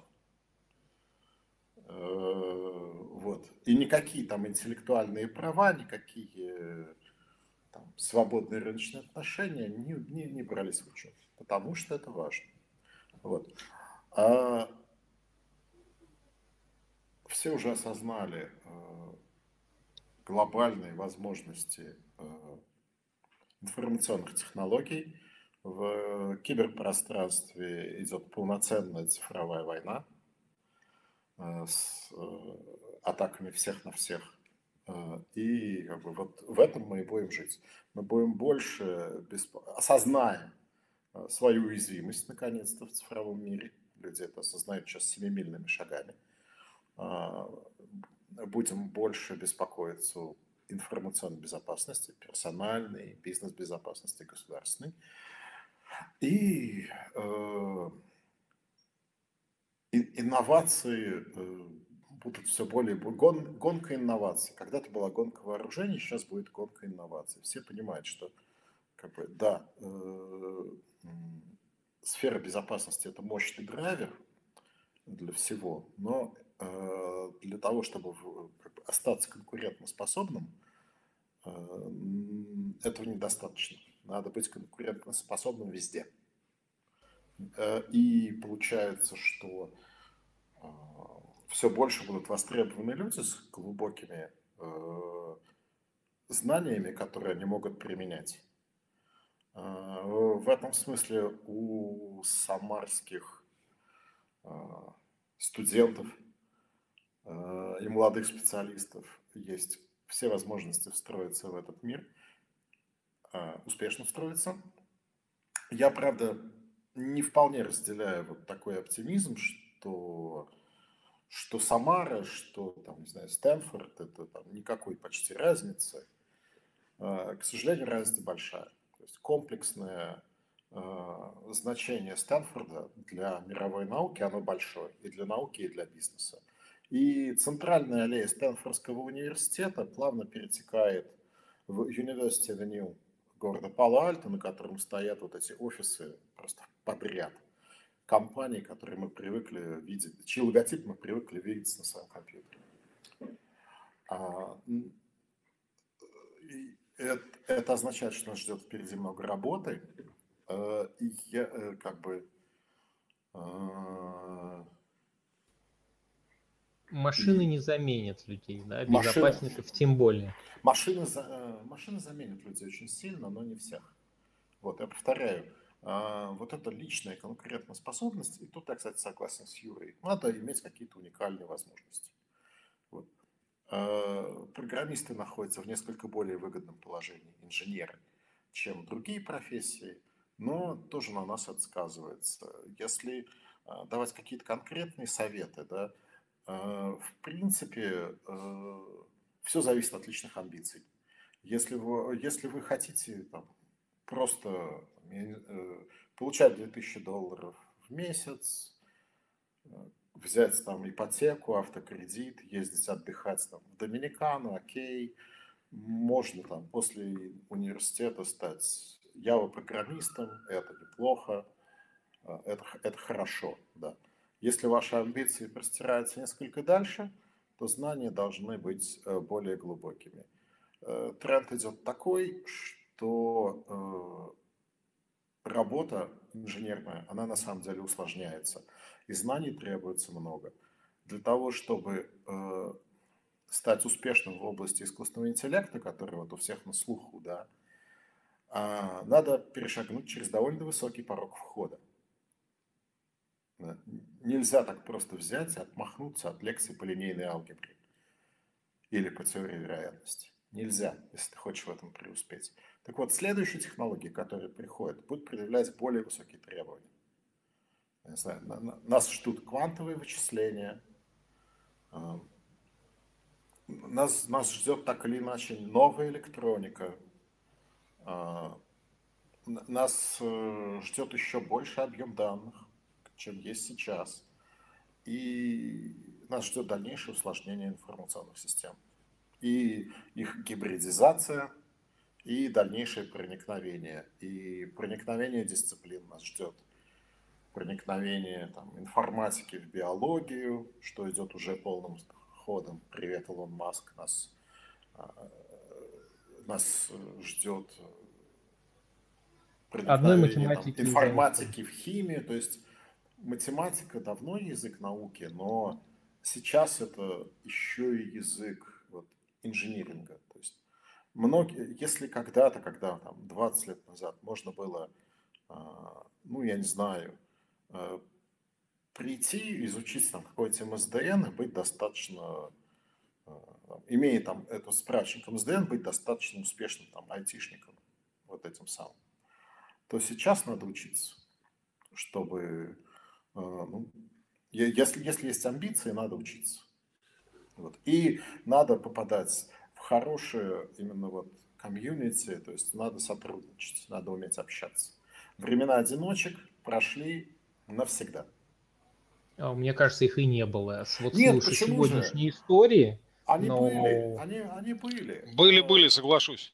Они были, были эти парни, которые там, ну, я знаю, Билл Гейтс и Э, этот, э, его друг э, со своим другом написали там, Basic вдвоем, а код оболочки Windows для IBM они отлаживали в самолете на бумаге. Вот это закончилось. Вот это закончилось. Все. То есть, условно, человек уже не сможет... Не соглашусь. Нет, ну, вот талант, да, мне кажется, талант мне кажется, Артем не согласится. Конечно, нет, талант будет востребован, но э, подход к, скажем, к, ну, так, так, э, то, то есть успех, успех будет э, принадлежать командам все-таки. С яркими личностями, со звездами, но командам. Артем хотел парировать. Да, давай. А, ну, а, наверное, даже не столько парировать, сколько немножко оттенить. А, мне кажется, это что, вот, наверное, с конца, то есть, Кость, спасибо за очень клевые тезисы, а с конца. Во-первых, по поводу одиночек, что время одиночек прошло и так далее. Есть очень клевый, я не буду глубоко в это влазить, а, постараюсь кратко. А есть очень клевый товарищ Томас Кун, у него есть книжка «Структура научных революций», а, который говорит, то есть до него думали, что наука и вообще все здание, оно, это поперовский подход, оно прирастает как бы, ну как вот а, волны там, а как из кирпичиков стена строится, вот новый кирпичик, новый кирпичик, и стена здания, знания больше, больше, больше. А Томас Кун сказал, что смотрите, меняется парадигма вот, э, физики начала 900-х годов, 1900-х годов, а 60-е, 70-е годы вот появления IT. Вполне возможно, мы сейчас вот на следующей как бы э, перемене такой, это вот machine learning масштабный, но изнутри не видно. Вот. И он говорит, что это смена парадигмы. Вот. И когда парадигма сменилась и существует долго, то вот э, в этой парадигме накоплено очень много знаний, и ты один уже ничего не вытянешь, и э, ты... А, должен работать в команде, ты просто, у тебя, ну, головы не хватит, чтобы все удержать. То есть, как вот э, были универсальные гении, как Леонардо да Винчи, там, э, Лейбниц, да, э, сейчас вроде как этого нету. Но когда парадигма меняется, опять происходит накопление всего этого, и на самом деле, и, и и никто ничего не знает. Вот я примерно об этом говорил, когда появилась CUDA, да, появилось, то есть э, все программирование было там уже там гигабайтами, там а, мегагерц, э, гигагерцами и так далее. А когда появилась CUDA, у тебя появилась там вот это вот shared memory, а, которая 64 килобайта, и ты должен свой код оптимизировать так, чтобы оно в 64 килобайта опять помещалось. Это 2008 год, а не, извините, 89 да? И то же самое, когда появился Deep Learning только-только, а, там тоже одиночки еще могли. Вот такое ощущение, что когда меняется парадигма, одиночки снова могут. А, это первый момент. Второй момент по поводу Стэнфорда, такой несколько переходный. А, я вот, э, то есть, безусловно, Стэнфорд очень крут. И нам э, то, что я говорю, что мы сравнимы со Стэнфордом, ну, условно, Стэн, Стэнфорд будет э, размеренно идти, а нам нужно бежать, просто стирая пятки, чтобы э, примерно не очень, не отставать так, как, я не знаю, там, как выброшенный стаканчик из самолета, да? Как у Алисы, да, чтобы ну, стоять на месте, бежать. Да, нужно бежать со всех ног. Ну, это классическая штука про современное IT, да? И почему? Потому что а, вот комьюнити там, там все люди на переднем крае. крае. А у нас, как правило, приходится вот создавать вот э, эти команды, которые на переднем крае, и они уже более-менее созданы. Я очень за... Ну, не то, что очень, но вот современные наши аспиранты-студенты, которые приходят, они уже при... приходят более-менее в команду. Там вот ты уже не сам все это выковыриваешь, а есть вот та, та самая передача, про которую говорил Юра, да, то есть она, а, вот эта передача какой-то первичной экспертизы, она есть как для пальмов, так и для machine learning. Там, в общем-то, вот подходы я думаю, они все а, более-менее похожие. Вот. И, ну, безусловно, Стэнфорд это очень круто. Но тут две, два тезиса.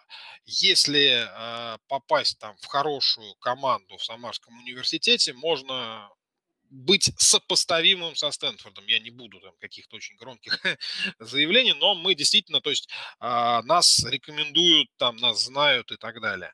Вот. И можно поступить, э, там, в смысле уйти дальше с научной работой, вот в топ-10 университета, там Ель, а, там технический университет Мюнхена, э, э, там, условный Стэнфорд, там, или какой-то другой университет в Калифорнии, да, это можно, э, это достижимо, это возможно. Вот, но это, наверное, все про вот такие сопоставления. И вот последняя забавная штука про дивный новый мир там и так далее. А, ну, я, наверное, да, в чем-то соглашусь. Но вот интересная штука, которую я просто заметил, вот э, есть тезис Пелевина, да, что вот там институт пчеловодства, да, что с развитием технологий будут э, нас будут э, окружать симулякры, да, такой дипфейк вокруг, да, и непонятно, да, то есть если ты лично не знаешь президента, ты не, не сможешь знать, вообще он существует или это э, продукт какого-то вот там такого виртуального медиа холдинга, там, кукловодов там и так далее. Ну, условно, да. А вот. А казалось бы, да, вот все эти вот э, виртуальные технологии ведут к этому. Но э, вот те самые, та самая Беларусь, да, показала что? Что э, на самом деле нет. На самом деле у народа столько средств фотофиксации, да, что на самом деле фейк сделать гораздо сложнее, чем 10 лет назад. Вот. И вполне возможно, вот это вот э, наличие столько, такого количества средств там, компьютерного зрения, камер и так далее, она, возможно, приведет к некому большему уровню свободы э, ну, то есть вот какие-то там информационные прессинги там и замалчивание информации и прочее, прочее искажения там в интересах каких-то там групп, там не обязательно правительственных, там экономических и так далее, они э, ну, практически невозможны сейчас. Вот. И вполне возможно мы еще увидим а, эру свободного интернета или свободного какого-то такого цифрового сообщества, там, там, я не знаю, с приходом 5G там и так далее. То есть вот это тоже возможно, хотя тенденция, скажем так, к закручиванию гаек, безусловно, есть. Того свободного интернета там а, Тима Беренса Ли там и молодого Линюса Торвальца, да, наверное, она уже как-то сильно видоизменилась. А, да, мне кажется, мир меняется. На самом деле, мне тоже кажется, что процесс, с одной стороны, я с Константином согласен, что процесс идет в направлении государства, пытаются контролировать эту сферу. А с другой стороны, если мы посмотрим, мы видим обратные процессы, потому что если посмотреть на появление всяких криптовалют, понятно, что там очень много спекуляций, но вот есть люди, которые говорят, что это деньги нового мира, в котором государство не нужно, как посредник, обменивающий а, результат твоего труда, ты можешь напрямую его отдать производителю. И по мне сейчас больше видно тенденция, что конечный покупатель становится ближе к конечному продавцу. То есть количество звеньев между покупателем и производителем, оно а, эволюционно из-за развития технологий, вот по моим наблюдениям, оно снижается. И вот этот процесс а, централизации, с одной стороны, а, децентрализации, разделения интернета, мне кажется, параллельно вот идет обратный процесс, чтобы этого не допустить. А, потому что вот вспоминая появившиеся, допустим, облака, когда все сначала к ним относились э, с недоверием, потом поняли, что это удобно, потом стали пользоваться облаками, потом поняли многие в быту, да, что ты привязан к конкретному вендору, он сделать может, что хочешь. А, я вижу появление большого количества проектов частных облаков, когда ты на своем компьютере можешь это все развернуть, и это будет полностью под твоим контролем. Поэтому мне э, позиция Артема, наверное, ближе. А, я с ней больше согласен, потому что не, а, несмотря на то, что идет один процесс негативный, параллельно ему в противовес идет процесс и позитивный. Поэтому вот я бы хотел, наверное, закончить нашу сегодняшнюю передачу на вот более позитивной ноте, на мой взгляд. И большого, большим братом нас пугали еще с 80-х. А, но, тем не менее, он не захватил мир. Это небольшой брат. Это... Большие а, братья. Это, повторяю, это... Это корпорации, я понимаю. Но это, смысл это тот. так или иначе политически нет, их много. Это, это скорее будущее типа бегущего по лезвию бритвы. Вот где... сейчас я его как раз читаю. Э, да, где, рекомендую. Вот, оно, оно ближе к тому, вот мы, пожалуй, ближе вот к этому миру, в котором, а, да, есть технологии, да, есть возможности, одновременно эти возможности ограничены там, а, глобальными силами разными. И э, мы просто будем в этом мире жить. И так или иначе он подконтрольный. Он подконтрольный, этот мир. Да, там корневых DNS-серверов в мире не так много, чтобы взять и изменить конфигурацию интернета, или, по крайней мере, э, доста- достаточно кардинально. А криптовалюта, на которую действительно сначала все смотрели как на некий выход в какую-то альтернативную экономику. Ну, посмотрите последний кейс с э, Павлом Дуровым. Когда безусловно, безусловно. Цикнул, да. цикнул, опять же, э, правительство США и развалилась вся эта криптопирамида в один момент у Павла. Ну, ну ты понимаешь, я не хочу первый президент, второй, третий, там, да, и так далее.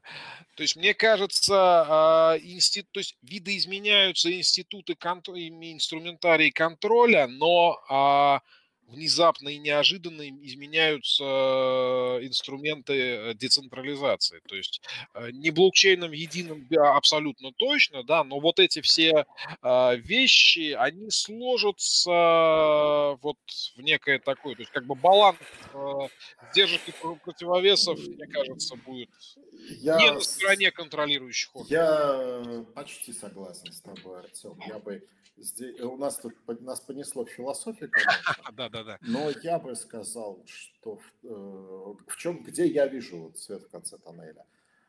Образование, знание смягчает нравы. И э, в, в этом основное благо.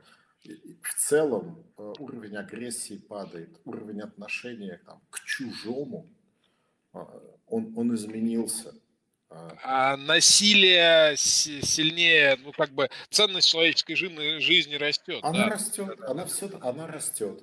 Насилие э, э, маргинализируется. Да, и да, информационные да. технологии внесли в это исключительный исключительный да, да, э, вклад. Да, я абсолютно согласен, что если бы не камера э, в кармане у каждого человека, нашлось бы гораздо больше горячих голов, которые бы вот э, отпустили своего внутреннего зверя. И только то, что они моментально попадут на экран, их удерживает от этого. И это хорошо. А, и жить мы будем в более разнообразном мире. То есть Пелевин таки прав. Картинка решает, но ну, картинка ну, честная, а не полностью синтезированная. Ну, не только, не только картинка решает. Вот. Э, ну, во многом, так, во многом, единого, да. единого центра генерации этой картинки не будет. Пелевин да. сильно упростил. Да. А, но как бы нам, я, я, я повторяю там, мысль э, дальше, знание, его ценность возрастет. Будут люди, которые способны изменить этот мир, будут люди, которые способны понять эти изменения, и будут люди, которые просто плывут по течению. Э, так вот, надо э, стремиться к тому, чтобы хотя бы этих людей, которые способны понять, их было все больше и больше и больше. И в этом э, залог прогресса. И в целом, да, я под, там, заканчивая философию, научный прогресс – это благо для людей. И образование, и, и информационные технологии – это благо. Ну и совсем подытоживая вот твою мысль, значит, э, если прям совсем конкретно, линейная алгебра, э, мат, О, да. базовый мат-анализ, линейная алгебра, теория вероятности, э, мат-стат, ну и, а, из, а, ну и численные численные методы, методы да, абсолютации. То есть вот вообще весь, весь наш, э, такая как бы финальная штука, весь наш искусственный интеллект – это всего лишь очень хорошо, не более, не менее, а очень хорошо работающая оптимизационная модель. Вот все те методы да, оптимизации, да. которые учат на втором курсе, они вырастают к пятому курсу, они вырастают в искусственный интеллект. Поэтому учите матан. А учите матан, учите тервер, учите статистику. Впереди ждет э, существенное изменение в в э, информационном пространстве, лет через 10 придут квантовые компьютеры, и вообще все вспомнится, что да. плохо учили в университете. Да, учиться, там еще и этот, э, Ландау Лившиц всплывет в полный рост. Да, да, да, да, да. Э, квантовая физика тоже. Ну, Ландау Лившиц, да, да. Да, да, настигнет. А, ну вот, наверное, на такой все-таки позитивной ноте про то, что необходимо учиться, учиться. И я бы еще, видимо, добавил а, сотрудничать, сотрудничать да. с другими людьми. Да. Чтобы вместе а, значимые какие-то изменения вносить в этот мир. А, мы сегодня и закончим. Большое спасибо нашим гостям, которые приняли сегодня участие в нашей программе. Это Артем. А, спасибо, спасибо, Алексей, за вот это очень клевое начинание и вот весь этот подкаст. Спасибо за то, что нас пригласил. Спасибо, коллеги. Всего доброго, счастливо. Да, спасибо. спасибо. Всем пока. Э, надеюсь э, э, оказаться в Самаре скоро или как только разрешат. Пока-пока.